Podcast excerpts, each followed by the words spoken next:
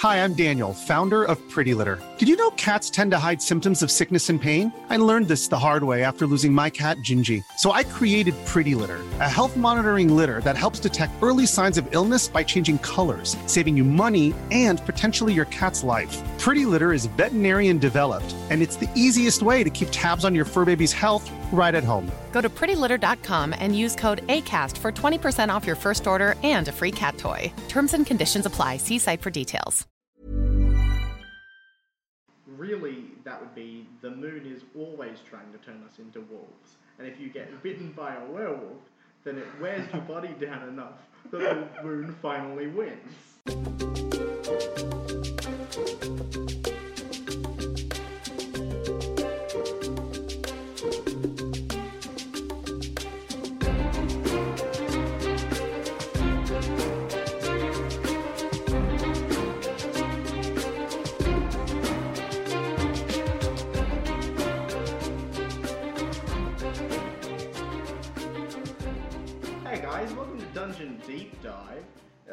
This week, uh, I guess every week, we talk about stuff for world building.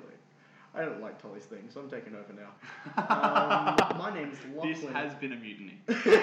my name is Lachlan Hoy. With me, I have Danae Bags. and Telegram Lane.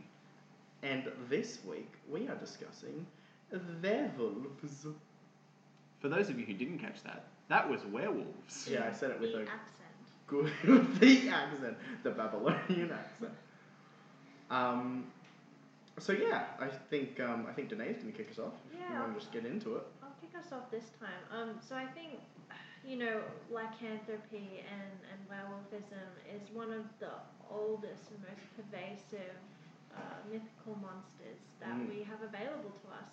Uh, so as a basic go-to, people nowadays are starting to differentiate the two uh, as werewolf basically means you don't control your transformations, you're linked to like the full moon or what have you.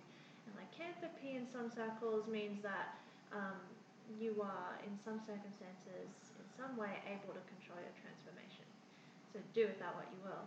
My question, I guess, is why this fearsome alter ego of us the, is the wolf of all creatures? Why is it always the werewolf? Now, I, I do know that um, in D&D, lycanthropy can come in a range of forms from everything from the werewolf to other things such as the werebear, the were-rat, and what have you. But what I find really interesting is once again, as you go through all of these, um, let's look at the werebear. They are still powerful lycanthropes, but werebears have the ability to temper them, their natures and reject their violent impulses. And, and you have like the boar, the were, the rat, the tiger, like yeah, they can be kind of like dodgy, but in essence, like they're still more human than not. And then you come to the werewolf. A werewolf is a savage predator. They have a fiery temper. They're fearsome. You know, it's terrifying. Mm. Um, and they're just treated as always as the wolf is the baddest of the bad. I mean, if you even if you look at the, the etymology, it's clear that wolves are what this is based on. Exactly. Uh, so I guess my question is why? Why the wolf?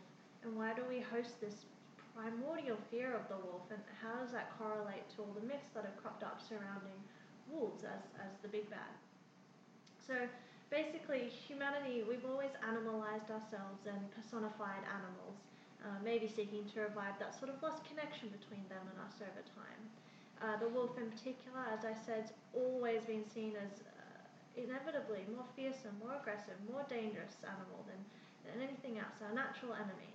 The wolf's howl is often sort of depicted as like that spoopy noise that sends a shiver down your spine, you know what I mean? Like, uh, It's the stock audio effect. right? Like all those survival movies, then like the wolf pack comes out and they're Oh, huge God. and dangerous. I've you just know what I mean? I've just remembered that a wolf howl is actually one of the sound effects at my work in the scary Yeah, there you go. cabin in the woods room.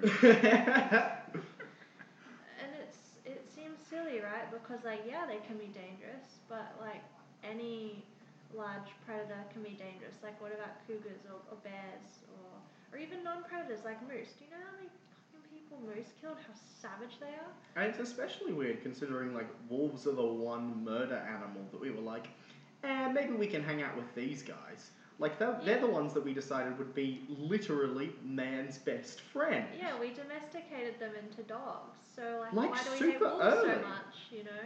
And, and then like incidents with wolves are extremely rare. Like I think the statistic is something like over the past 100 years in North America, there's two cases in which a wild wolf has reportedly killed a human being. Pretty sure there are more, more cases with coconuts. Yeah, I'm pretty sure because I read about one of the more recent ones. Uh, I know at least the most recent of those two attacks was also like just because that wolf were like was rabid and starving to death. exactly. Uh, like for reference, cougars, bears, uh, and domestic dogs kill more people per year than wolves. Mm. Crazy. Yet we depict the wolf as the embodiment of absolute evil so often um, that we, yeah, we relegate them to things like the lycanthrope or the werewolf, this cursed and terrifying monster that occurs when the wolf and the human are blended together, which to mythology has seems like the, the greatest of evils. Hmm. So there's a couple different theories surrounding why the wolf in particular, and the first of these is that well, the wolf is always depicted as a bad guy in folklore and fairy tales. If we look at uh, the Brothers Grimm, if we look at even Aesop's fables, um, things like Little Red Riding Hood and Three Little Pigs, the wolf is always the bad guy that's trying to outdo the others and eat them. They and then even back in Aesop's time, Aesop evokes the wolf as evil, untrustworthy, conniving, cowardly, greedy, thieving. But even so, and even though these folklores and these stories definitely have imprinted themselves into our more modern stories, they, that idea it still needed to originate from somewhere. So then we go to the second theory, livestock and wild game. Wolves do kill livestock and compete with humans for wild game. That's a fact. I mean, we cause it because farming and the decimation of natural prey forces wolves closer to human settlements. But yeah, absolutely. Um, in the 1800s, especially, wolves faced extreme food shortages, so they preyed on cattle, they preyed on sheep. And then governments tried to solve that problem by making bounties for the heads of wolves. So now wolf hunting's a lucrative business. Oh damn, yeah, okay. And then I guess you start hunting wolves, and I imagine a lot more people are going to get attacked by wolves. Right? Fun with that. I mean, that's a strange. I mean, that's a strange hypothesis. Care to explain how uh, increased proximity could in- improve chances of attack? I just felt it in my bones. That's fair.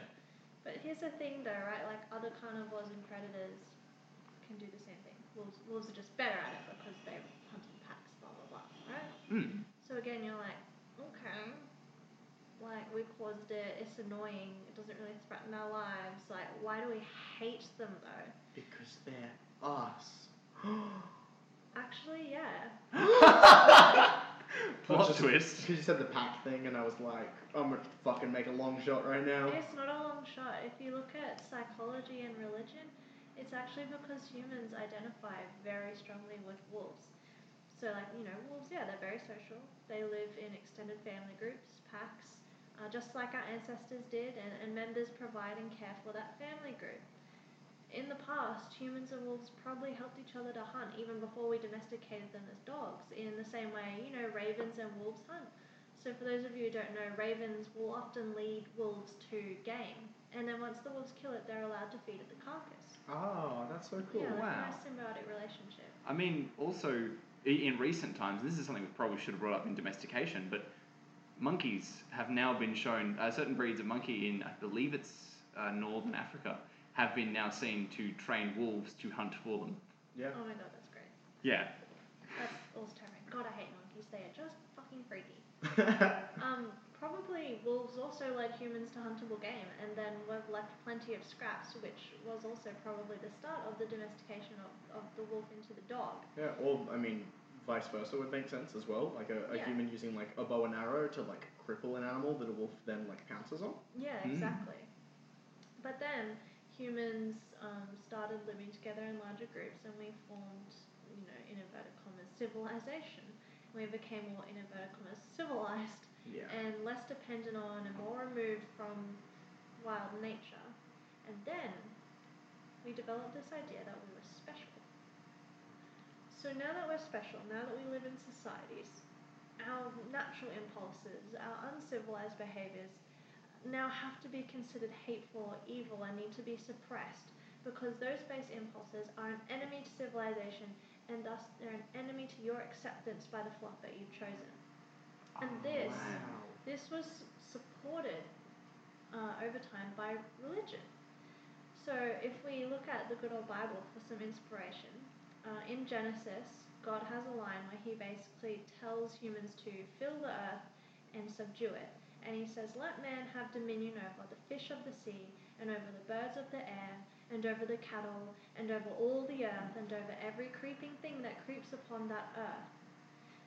So, in order to obey God and conquer the world and subdue all that creeps upon it, we now have to sever our connection with, you know, that un- that natural, unruly, uncivilized world. So, to live up to these moral laws that we've now imposed upon ourselves as we creep by in our civilizations, we have to deny who we were and forget about everything uh, that we did in the past that could be considered morally corrupt now.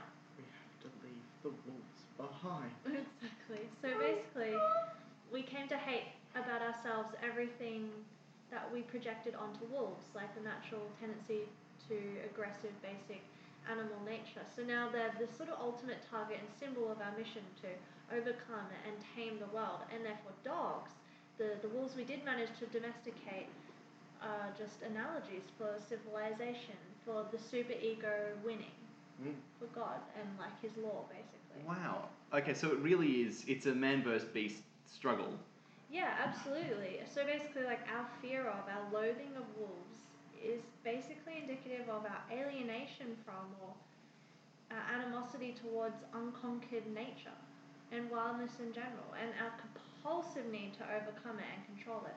Wolves remind us of our true nature, but it's that same nature that we despise. So they're what basically we were, not what we wanted to be. And this is a big conflict of identity. So the lycanthrope basically can be seen as representing our struggle to switch from this organic to mechanistic worldview. I'll leave you with Aesop's fable, The Dog and the Wolf. Discovering a starving wolf, the dog invites the wolf to live with him and his master.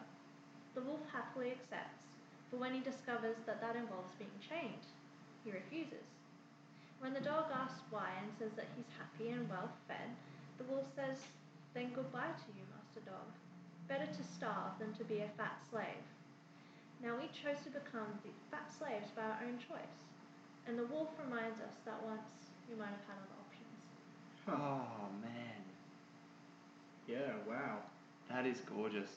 Um, I just I had a as you were speaking, I had sort of a revelation of the kind of narrative that you're telling with the story of the werewolf. Um, you've heard of the, the six conflicts in literature, right?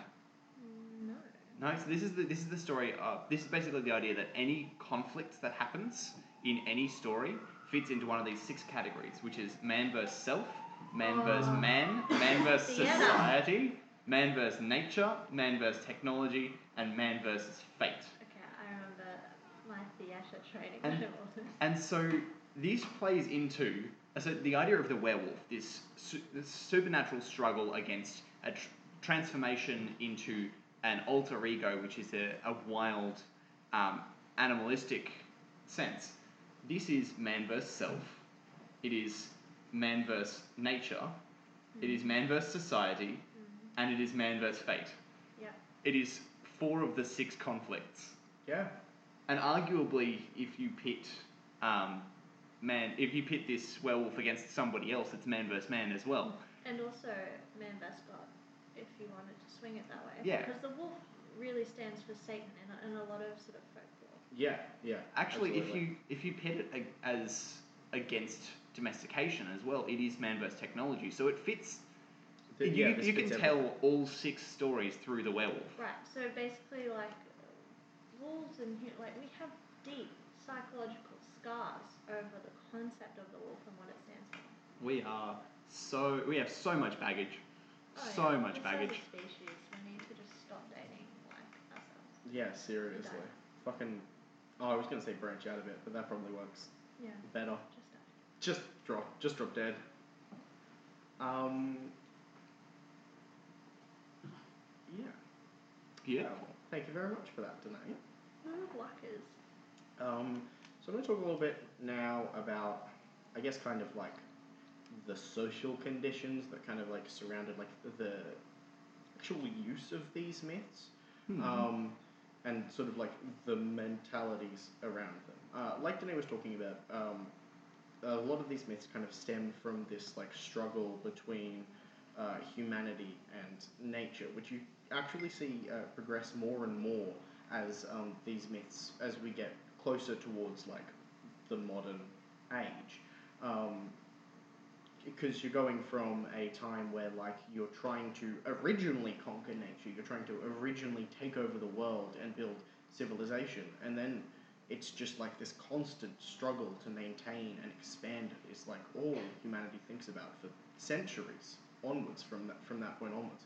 Um, so it's like this ingrained obsession, um, and so you see it in um, some of the like specific stories. Um, I mean, the like main kind of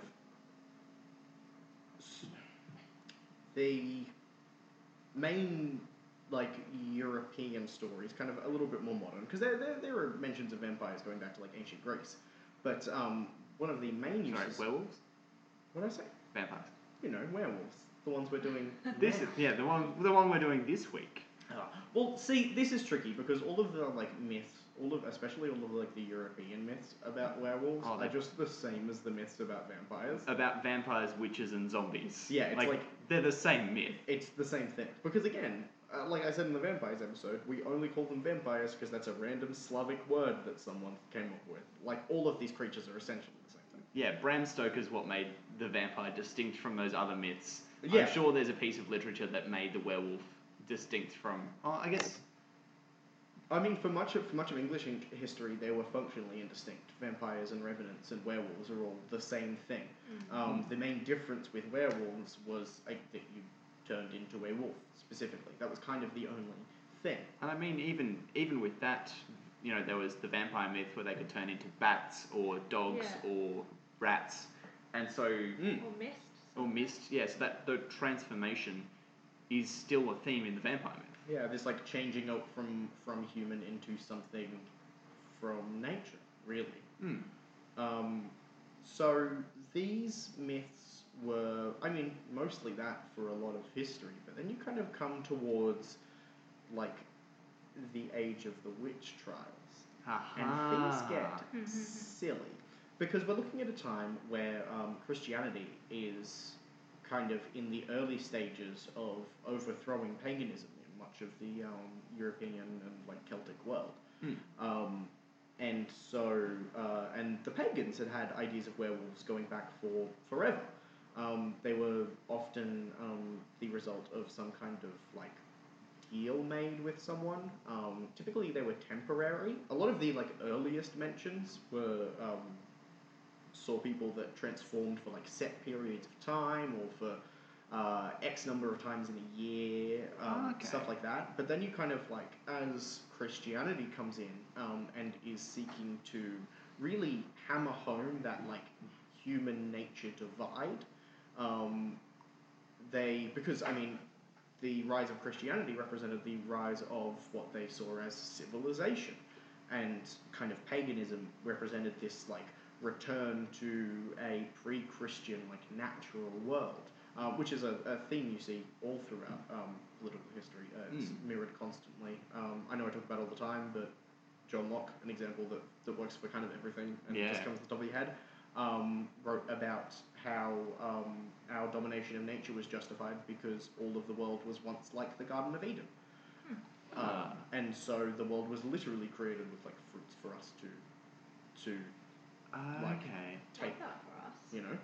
Um, so this, like Christianity, is always kind of from their very creation myth dealt with this idea of like taking over nature, nature being ours, um, and so they saw this like this pagan association with nature as very dangerous to uh, what they were trying to turn into like a Christian society, Hmm. and so they started prosecuting werewolves. Oh no. Of course they did. Yeah. Which so of course. that got real messy real fast. I can imagine. So a lot of, from what we can tell, a lot of the uh, trials around uh, werewolves, uh, especially from like the Catholic Church specifically, which is mostly what I'll talk about, um, was kind of the was uh, about a little while before, maybe about a century before the witch trials kind of took off in earnest, um, like the Salem witch trials and stuff that we would Okay. think of. So this almost kind of is the seed of that idea. Hmm. And interestingly, a lot of the accusations come with actual charges here, beyond witchcraft. Ah. Um, most werewolves weren't people that were charged with just consorting with something like demonic. They were charged with committing crimes as a wolf, which was then a result of them consorting with something demonic. Ah, okay, so it's it's a witch trial with extra steps. Yeah, so well, it's a it's a witch trial where s- there was actually a victim for once. You know. Yeah, okay, so rather than I saw this person consorting with the devil, they must now turn in somebody else or else we'll hang them. Yeah, it's like actually. A Actually, bunch this of children have been you. killed and eaten, and we need to work out what's happened to them. And so this dude was around, and I guess he must be a werewolf. Um, Damn. Yeah. So uh, a lot of these trials kind of resulted in um, the confessions of uh, surprisingly frequent confessions. Actually, um, su- I say surprising. They were all tortured brutally. Excellent. And no confession has ever been forced by torture. No, No, not no, even once. Uh, yeah, no. One of them like tortured to the point where they were like flayed and had all their limbs broken or something, and then they Jesus. confessed to turning into a wolf and eating some people. I wonder if that's where like the the modern idea of forgetting what you've done as a wolf has come from. Is like Yeah. It's from Oh the- yeah, because that's a very like the torture that they would have gone through. Yeah. Yeah, well, because that's a very common theme in modern werewolf myth is Mm. that you don't remember turning into a wolf, you don't remember what happened in that time. And so, if these people were denying remembering it, that's potentially a way to say, well, you could have just forgotten it. Well, interestingly enough, though, they kind of don't deny knowledge a lot of the time. So, what they typically do is um, they will bring someone in under, under suspicion of some murder. Um, it was typically a uh, a murder either with uh, more vulnerable victims or like larger numbers of victims, something that would create kind of like public outrage, you know. Um, and so the church would capture the the suspect um, and try to get them to confess to their crimes, to confess to their werewolfism, and that their werewolfism was the reason that they did this thing. Yeah. Of course, people would not then confess to that because that would be a, a stupid thing to do to tell the Catholic Church that you were a werewolf who ate kids. Probably not something that they'll deal with in a very responsible and, you know, like thorough manner. Don't know what you're talking about. The Catholic Church has always been trustworthy. always. So the um, so the Catholic Church then decides, okay, well we start torturing you now, and we're going to continue to present the charges. Really, much like a witch trial, there was no winning. Yeah, and but it's kind of interesting the way that there was consistencies in the stories that were told, or at least in the reports of the stories that were told.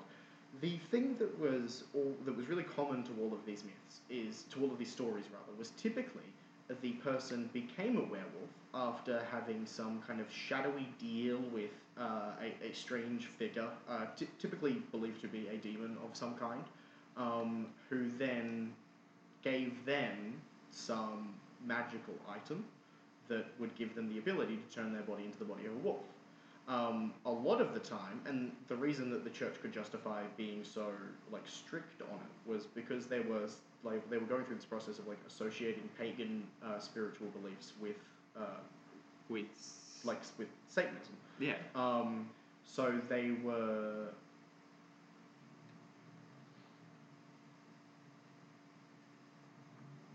So they had to um, make it so that these werewolves were not victims of circumstance in the way that you see now, because the myth kind of shifted in modern times and is even, e- something of like a, a sympathetic kind of idea now, even. Like, there's very much a, a tortured werewolf. Is the yeah, someone who's cursed. yeah Uh, whereas um, the church was saying at this time that it was a it was a choice. It was typically uh, you would give up your belief in God um, would be your payment. Um, Wow. and or, or at least that, that comes up a few times. Uh, one of them, I believe, the conditions were literally just that they had to eat human flesh. Uh, that's another weird thing. This like association with werewolves and a desire to eat human flesh that doesn't seem to come from anything we've ever thought or said about wolves, except for maybe one ancient Greek story where Zeus turned someone into a werewolf for eating some human flesh. Oh. So like maybe that's what that is. Yeah, I'm trying to think if there's anything to do with like Romulus and Remus that has the same, but I don't think so. All I could think of is maybe the association with like the life essence stuff of vampires. Mm, coming from that similar sort of mythos. Yeah, but it's weird. So um, typically what they would get is they would get either an ointment or a belt. Were the two main Kinky things. Oh, God.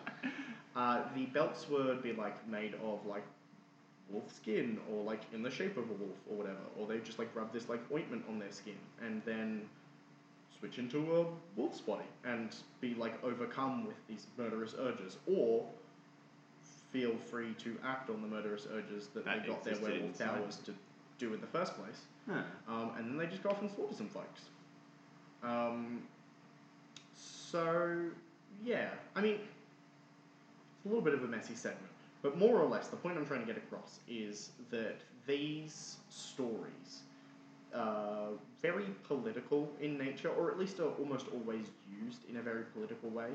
Um, the people making accusations like this and spreading like fear of these things uh, typically have some kind of ulterior motive, which is some kind of like ulterior aim that they're trying to accomplish, which is I think very much worth considering. Because even in a world where vampires exist, um, their use would still be the like invocation of the werewolf mythos would still be just as political. Mm. Um, and yeah, it just kind of like so. It typically, yeah, it's just like this struggle between us and nature. Yeah. This like fear of, as the, like they were saying, like returning from whence we came. You know, Yeah. slipping back, especially at, in a time where imperialism was at its absolute and like colonialism and stuff were like at, at its absolute peak. It's like fear of returning to a an uncivilized or savage time. You know, Yeah. So it's very much like I used massive air quotes there. Yeah. Um, it's very much like a. This is the struggle between the desire to be civilization and this the, the pagan return to the earth. Yeah, well, I would I would suspect that it comes from this desire to rather than try to improve conditions in society, make society feel like it is a reward in and of itself. You know, like Hmm. make it feel like it's something valuable on its own, regardless of what that society is like. And if you manage to, and if you're a powerful religious organization that wants to keep that power, then probably the easiest way to do that is to say that, I don't know, if you talk to strangers or go out into the woods, wolfmen will eat you. Fucking. Uh, Don't do that. Just- Stay away, forbidden forest. Yeah, uh, don't. Don't. It's Stay like with us. we're- Listen to what we say. We'll keep you safe. Yeah, they're not our rules. They're the rules of the of the werewolves. They're the the bad people did this. Yeah, look, we have to be the good guys. We're torturing the werewolves. I don't know what to tell you. Um, Jeez, it's it's such a strong argument for we're the we're the good guys. We do the torturing. Mm, it's so much more like these these stories. Uh, and I think werewolves are just a, a good example of it. Are so much more a tool than like Hmm. a fable or anything, which I feel like we're we're so willing to classify these stories as. It's it's interesting to think of myths as always serving a purpose. I mean, this isn't something that I've looked at specifically in an academic sense, but we've looked at the vampire myth being a way to to deal with um, this fear of death and this fear of illness. We've talked about the werewolf myth being a, a fear of nature and a fear of, um, I guess, revolt by the common folk. Yeah. Um, I mean, mer- merfolk really do represent a fear of seduction and a fear of the deep, a fear of the ocean. Like, which again, like plays into that fear of nature. Yeah, it's This, uh, as Karl Marx would put it, the metabolic rift between humanity and the natural Boy. world. woo, love that. Yeah, right. What a fucking good thing. Um, but yeah, when we're looking at these myths, it's always worth trying to see what the purpose was, whether it was to, you know, scare kids away from swimming too deep, or or like from jumping into the ocean, or whether it was to um, dispose of our bodies properly, or if it was to you know as a, as a method of controlling the population. Yeah, and I mean, I would go, a, I would go a step further and say it's worth doing that with anything, ever. Oh, absolutely. Like, even beyond the purview of this show, one of the most important things I think that you can do as a human being is if you are told a piece of information, you have to work out why that person wanted you to hear that. And if they don't have a reason to benefit from it, if nothing, if they don't stand to gain, then find out who told them and find out who told them because someone came up with that idea for a reason. And I feel like it's you can't responsibly know things without knowing what the implications of those things are. Yeah, knowledge is dangerous. Just don't know things. No, know things, but know more things. Know all the context of the thing as well as the thing itself. Otherwise, you're just gonna, I don't know, be bad and worse, I guess. I mean, I yeah, I absolutely agree with the sentiment. You got to know what the purpose of any piece of information is, why it was made the way it was made, and why it's presented Yeah. the way it is. Well, because like vamp- uh, vampires, I keep saying it, werewolves and stuff, like something we take as such a given, something we have such defined ideas of. I imagine there are many people out there in the world who don't realize that the major popularization of that myth was the uh, the Catholic Church's struggle for supremacy um, in the imperial age, as they were torturing and murdering people for power. Oh, you just wait until I talk about schools, baby. I but I know. Oh I'm- fuck. But I'm just saying, like, like stuff like that, stuff that would be so easy to dismiss as just like a fun fictional idea, is like such an insidious and dangerous, like, political choice someone made Yeah. to even come up with that. I don't know. I just think it's. Uh, you are not immune to propaganda, in the words of Garfield. Absolutely. Had on the swivel. Um, so to take this in a completely different, uh, non-political route, um, what I'm going to be talking about is um, I'm going to be trying to answer the question: How can somebody gain mastery over their lycanthrope form? I have been wondering this personally Yeah. for a friend, Yeah. so this will be good. Um, so essentially, this this is mainly to talk about um, the just the concept of lycanthropy. So it could be werewolf. Uh, it could be, as the extended mythos goes, any other creature that fits into the transforms at the full moon is infected by bites. Um, so I'll talk a little bit about this, but what I need to establish first, the most important part of this, to know how to gain mastery over this form, you got to know what causes it. So what does cause lycanthropy? Um, here I'm going to approach my trusty monster manual, um, a book that I have referenced a few times in the past couple of episodes, and I'm going to continue to do so. Um, So relevant. yeah, I know. It's almost as if we're talking about monsters for a game or something. Um, so essentially, one of the common threads in uh, werewolf myths, especially the modern werewolf myth, is the curse. It is a curse of lycanthropy. So what happens is you are, if you are bitten by a werewolf, um, then you the following full moon will transform yourself. Um, there are also myths of families that have had lycanthropy passed down through the generations, um, and it is an inherited curse. And This again, is- I, I, I would just quickly note that this like shift away from like werewolves by choice to like werewolfism as a curse. Again, just like with vampires, really like coincides with this like development of thinking in the like Western world throughout the Enlightenment. Hmm. It's I don't know. I just think it's really I think it's really weird to see how much that affected stories and stories like this. Absolutely, and at some point, once we have weeks and months to research and people who can actually speak with authority to guest on the sh- on the show, we might talk about um, non-Western approaches to RPGs. Oh, that would be so good. Um, it's it's just such a huge topic that we do need experts with us for it. Um, but it is worth just as a thread. Everything we've said is when we look at it from a Western point of view, this is how it is. From other cultures, it's very different, Mm. and it's from other cultures like spoken culture and overt culture, all the way down to different ways of knowing things. Yeah, and it's difficult to deal with like myths and stuff like this, especially ones that come from so many different cultures. Mhm. like because the modern myths almost invariably come from England and Europe because they crushed out all the other cultures. Um, so like when we our focus on the like European and English speaking origins of these myths is really mostly attributed to the fact that the rest of the stories were either stolen by these people or gotten rid of by these people because Yeah. they wanted their stories to be there instead. and it's it's an English language setting. Essentially, is Yeah. the high fantasy is very much an English language domain based on medieval or you know Enlightenment era Europe. Um, Plenty of Anyways. cool homebrew stuff for that though. Check it out. yeah. Anyway, so we're going to jump back to what causes lycanthropy. So one of the big things is that it is a bite by a werewolf that causes this. Not a wound, but a bite. Um, so in, in the stat blocks here, in the, the myths, in all the legends, if you get scratched by a werewolf, nothing happens. You get injured. If you get bitten by a werewolf, that is where you get um, infected. Um, so I'm going to talk a little bit about gameplay here as well. When you get bitten, you've got to make a saving throw for Constitution um, against the werewolf's Constitution, which is defined by your health, stamina, and endurance. That's what Constitution does. So it's a very physical attribute.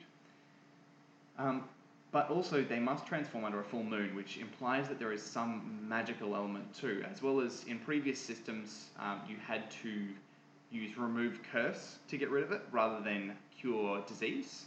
Um, and in later editions, sometimes you can't even use remove curse for Honestly, I would be hesitant to be able to remove something as potent as lycanthropy with anything short of a wish. Exactly. And I will get to that in just one moment. Okay.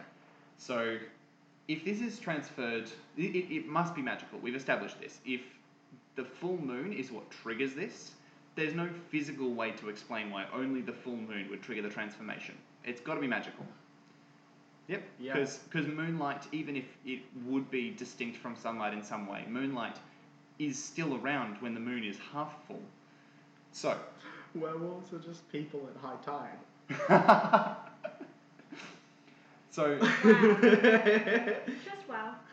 So this is a curse. It's definitely magical, but also it's transferred not by claws or weapons or by just willing it on somebody. It's not an act. It's not something like that. It is only by bite. So that Im- implies that it's a fluid-borne pas- pathogen, specifically with saliva. So, um, and it also is known to lie dormant until the next full, full moon, at least in the short term. So it obviously doesn't trigger an obvious immune response. It can also be inherited from generation to generation, and if it's inherited by generation, it is incurable. Interesting. Yes. So, here's my hypothesis lycanthropy is a fluid borne magical virus. I like that. Yeah. Um, so essentially, this is using a, a concept known as proviral latency. The idea is that the virus genome is actually integrated into the host cell rather than just the virus uses the cell to multiply. Um, so the virus becomes a part of the cell. Um, it becomes impossible to separate this virus from the cell without, without killing it entirely. Yeah. Um, so this specifically, this form of proviral latency that I'm talking about, uh, is a very similar concept to the way HIV works. The reason that it is um, so hard to detect and that it lies dormant for so long is that um, immune response is just not enough because it lies dormant for so long. Um, so I'm trying to find the term so you can actually look it up. believe it is called. Here we are. Reverse transcriptase um, helps create a, a DNA copy of the RNA genome. So the, the latency lets HIV basically sit in the cells and completely ignore the immune system. Nothing happens until the immune system is compromised, and then it flares up and does horrible things. Oh, so it's like it's integrating with the immune system for pretty much that whole time. It becomes the new cells. It becomes a part of your cells. Ah, yeah. I just didn't. I didn't realize how much it like spread. That's Yeah. Um, so the reason that that is relevant um, is that um, essentially it's both disease and curse, right? Um, it doesn't cause local uh, inflammation, it just happens there. So if you get bitten, you can ignore it until the next full moon at least. In fact, if you want to really go by the, the similarities to HIV, these kind of viruses take a long time to spread throughout the body. They're vicious once they do, but they take a long time. So you could skip a few moons or have mild transformations the first few.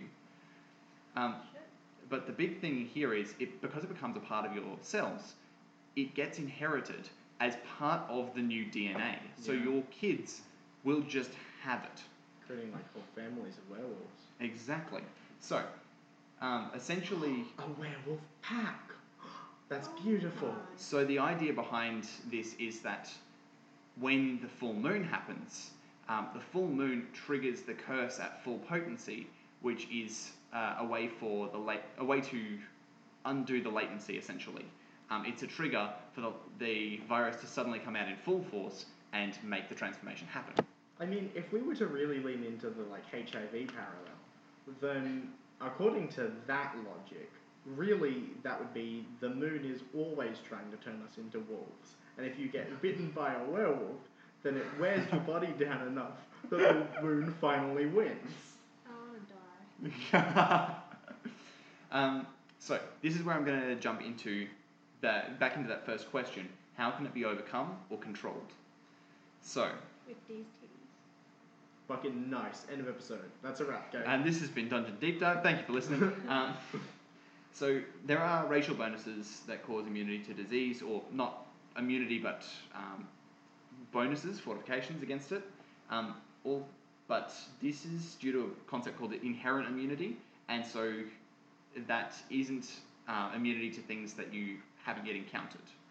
Um, for this reason, I'm not going to count that as anything to do with uh, immunity to this virus. okay, Um, fair enough. so, assuming that this is um, something new that would be acquired immunity that would go up against it, this isn't going to. That's not going to help. Racial bonuses are not going to help. Class bonuses, however, might be more effective.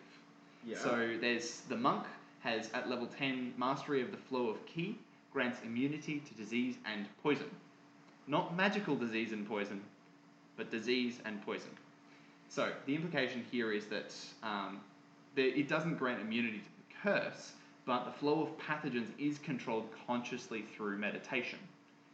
So perhaps um, a monk would be aware of something wrong because they're aware of the flow of ki, yeah. um, perhaps it would be that it spreads more slowly because they can control it. Um, but the curse is still active. It's just that the virus is harder to transmit. I mean, realistically, uh, being able to control like the flow of your ki could be the equivalent of like an immune response to Hmm. uh, to like a werewolf curse. Like using your ki, like channeling all of your ki into just like fighting off of the fighting off the curse. Hmm.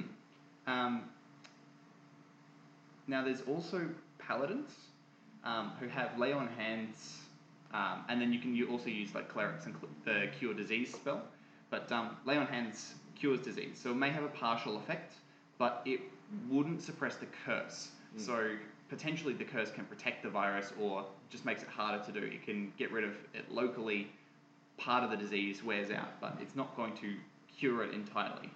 They also have a level three thing called Divine Health, which um, means that they're immune to disease as of level three. Again, that's calling on a higher power to grant control or suppression over the disease. I feel like a curse is a lot harder to control. It doesn't protect you from curses, and as such, God can't help you here. Yeah, yeah. So, assuming we've got proviral latency in this werewolf, uh, in this um, lycanthropy, immunosuppression can cause reactivation of the virus. Yep. So if you if your immune system is suppressed, Like when the moon comes out. like um, yeah, if, if the, your immune system's repressed, um, repressed or suppressed, it can come out. Um, so here we come into the field of psychoneuroimmunology, which has produced replicable, replicable results that increased cortisol and adrenaline suppresses autonomic functions like immunity. This, auto, this immunosuppression could cause that transformation outside of the effects of the moon. So, here's we get to how do we act consciously trigger this? there is a thing called the Wim Hof method. Now, if you've heard of Wim Hof, Wim Hof, Wim Hof is known as the Iceman. Of course. Who he set numerous world records for endurance at both extremely high and extremely low temperatures. Well, So- Iceman's a bad name, then, isn't it? ice ice sitting, um, the fastest barefoot marathon at negative neg- negative temperatures, highest that's the fastest marathon at unassisted marathon in excess of 40 degree heat. This guy's Just surely a masochist in the bedroom. has to be, has to be. I'm just imagining like a like a 15th century like circus sideshow featuring the world's warmest boy. um, yeah, but essentially, Wim Hof has been known to ha- have these. He's set like 20 world records. Um, stupid amounts of endurance, specifically at high and low temperatures. okay. But the method that he set out is um, there have been numerous attempts to debunk what he's done um, by journalists and by doctors and by scientists, and they've actually all ended up in further research suggesting that potentially it's it's a real deal.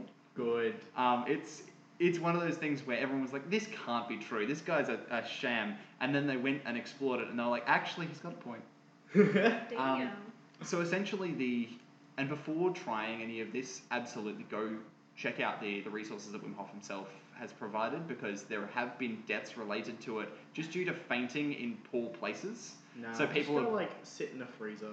just people have desert. gone swimming and fainted at the bottom of the pool. Dear God. Um, yeah, essentially, it's it's a com- combination of practice breathing exercises to create this intense hyperventilation, um, combined like in, in a meditative fashion, and then um, increased adrenaline levels through exercise, for, uh, which creates a decreased immune response, um, giving resistance to cold uh, in the short term. Um, okay. so essentially, what we're doing is hyperoxygenating the blood uh, and all the cells in the body, and then that will, and then exercising to increase cortisol. That's that's how we do it to immune us, uh, to suppress our immune system. It's pretty simple. So, characters that can innately do this. Barbarians. What is a rage if not just hyper increased adrenaline? Yeah, fair. So if a barbarian rages, that's increased adrenaline and cortisol. That, that could trigger a preemptive wolf transformation. Alright, subclass, even those um those rages are then inherently associated with specific predatory animals too. Yep. Um, I believe that's the primal path. Yep. Yep. Fantastic. But um, imagine a barbarian doesn't know they're in, they're um, infected yet, but with every rage they get more and more wolf-like Oh. because yeah. they've contracted the virus and they're activating it before the next full moon. They're like slowly just wearing their immune system down. Exactly. Um, monks with the control of ki could choose to actively, with the breathing exercises and their control of everything in their body, could choose to suppress or um, or let go of this immune response. Yeah. They could choose to activate it, you know, burn a ki point, something like that, um, as a as a way of consciously doing it. Um, you know, paladins call on Big Daddy God, do whatever you do. I don't know. Um, Please, Sky Daddy. but uh, magic users even have haste, uh, the fast and slow spell, uh, or expeditious retreat. How do you explain them apart from increased adrenaline and magical, um, yeah, just in a magical way? So those things, if not being caused by that, could cause that spike in cortisol that means immune, immune suppression, which means a wolf transformation. Um, so what I'm saying is, if you need to bring out your wolf side, you need to get angry. You need to meditate and then get angry. And if you, as a DM, need to force out some people's wolf side, Get them angry. Pretty much any action that a player does in D and D will apparently justify you turning them into a wolf now. So um, essentially, that's that's where I'm at. Is that if you want to actively try and con- control and harness um, this as a conscious step, um, I'll be honest. There's not much research on controlling a murderous wolf persona um, anywhere in psychiatric literature. Yeah, not a whole lot of Um, journal articles on that one. Yeah, there's not much peer reviewed literature. So essentially, the way I would work it is it seems that the longer, in, in the myths, it seems the longer that a person has been infected, the more chance they have of controlling what they have. So, Which again lines perfectly with immune system. Yeah. so if you manage this, the more times they have transformed, um, the lower the DC for a wisdom score for a wisdom saving throw or something like that is. Um, that it gets easier the more they transform to gain control over it. Um, and if they use this transformation more outside of the full moon, they may gain the ability to suppress it during the full moon. Maybe not completely stop it, but suppress it maybe. Um, so that's that's some limitations that you can use for your own world to logically start creating rules for how you could create or how you could get your characters to control these things. It's really cool. Yeah. Okay. Um, well, with that, I suppose we'll uh, head off for a moment. Talk about talk about uh, a little, a Nice little little hooky hook for you. yeah, a little suggestion. and We'll be right back.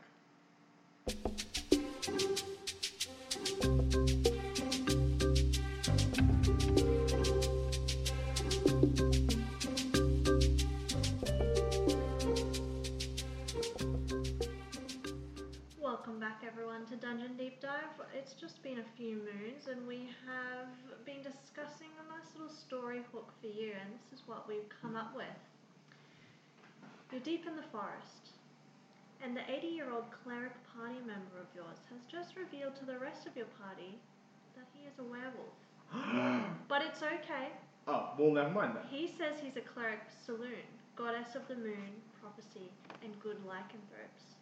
Catch, he claims that Selûne has given him the holy task of turning the rest of you into werewolves to form a pack called the Hounds of Selûne, so you can descend into the nine hells to do battle with devils. What's your reaction? Do you let the cleric bite you? Or do you say, fuck no, and try to kick him out of the party? Or even backstab him and kill him? Oh. I I absolutely love this because it's it's a message from God, which means you can just bestow plot upon your players, but also it's then enforced by one of your players. Exactly. So good to turn the party against each other. Oh, I love that. Well, because the thing is, you know that the party, the party is going to stick together as a game group.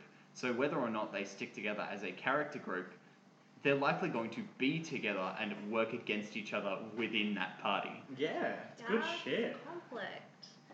Well, that's all from us this week. Thank you so much for sticking around for another episode of Dungeon Deep Dive. Uh, please catch up with us on all our socials at uh, Dungeon Deep Dive. Um, if you'd like to send us an email, hit us up at deepdivetnc at gmail.com. Um, and if you'd like to hear the secret episode of this show full of uh, forbidden chants, then just stand at your window at 3 a.m. this morning. And Venmo is five dollars. Look outside. There'll be a bird. Venmo the bird five dollars. Venmo the bird five bucks. It's me. I'll email I'm you the link. Um, but in all seriousness, uh, we would love it if you could also jump on your podcatcher of choice, give us a, a rating and a review. Uh, it really helps get our, our name out to other people.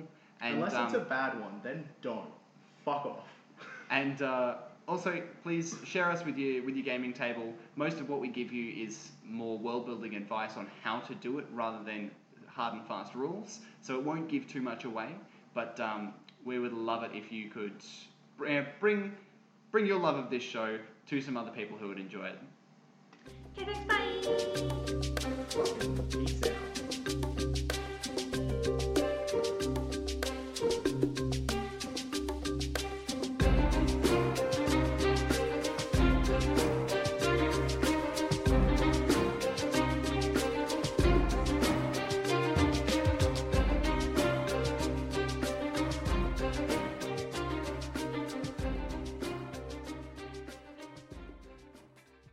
The TV shows we watch say a lot about ourselves.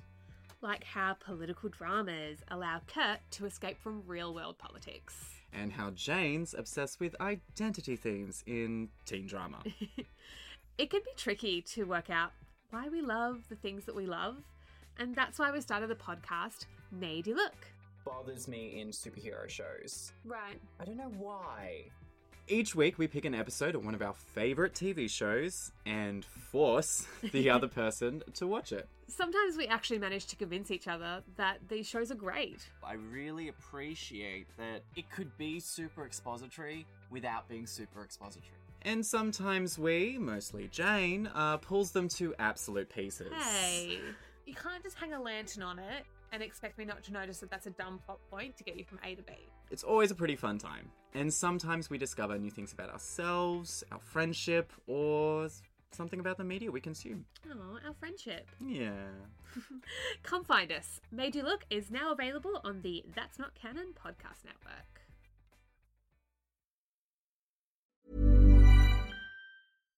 Hi, I'm Daniel, founder of Pretty Litter. Cats and cat owners deserve better than any old fashioned litter. That's why I teamed up with scientists and veterinarians to create Pretty Litter. Its innovative crystal formula has superior odor control and weighs up to 80% less than clay litter. Pretty Litter even monitors health by changing colors to help detect early signs of potential illness. It's the world's smartest kitty litter. Go to prettylitter.com and use code ACAST for 20% off your first order and a free cat toy. Terms and conditions apply. See site for details.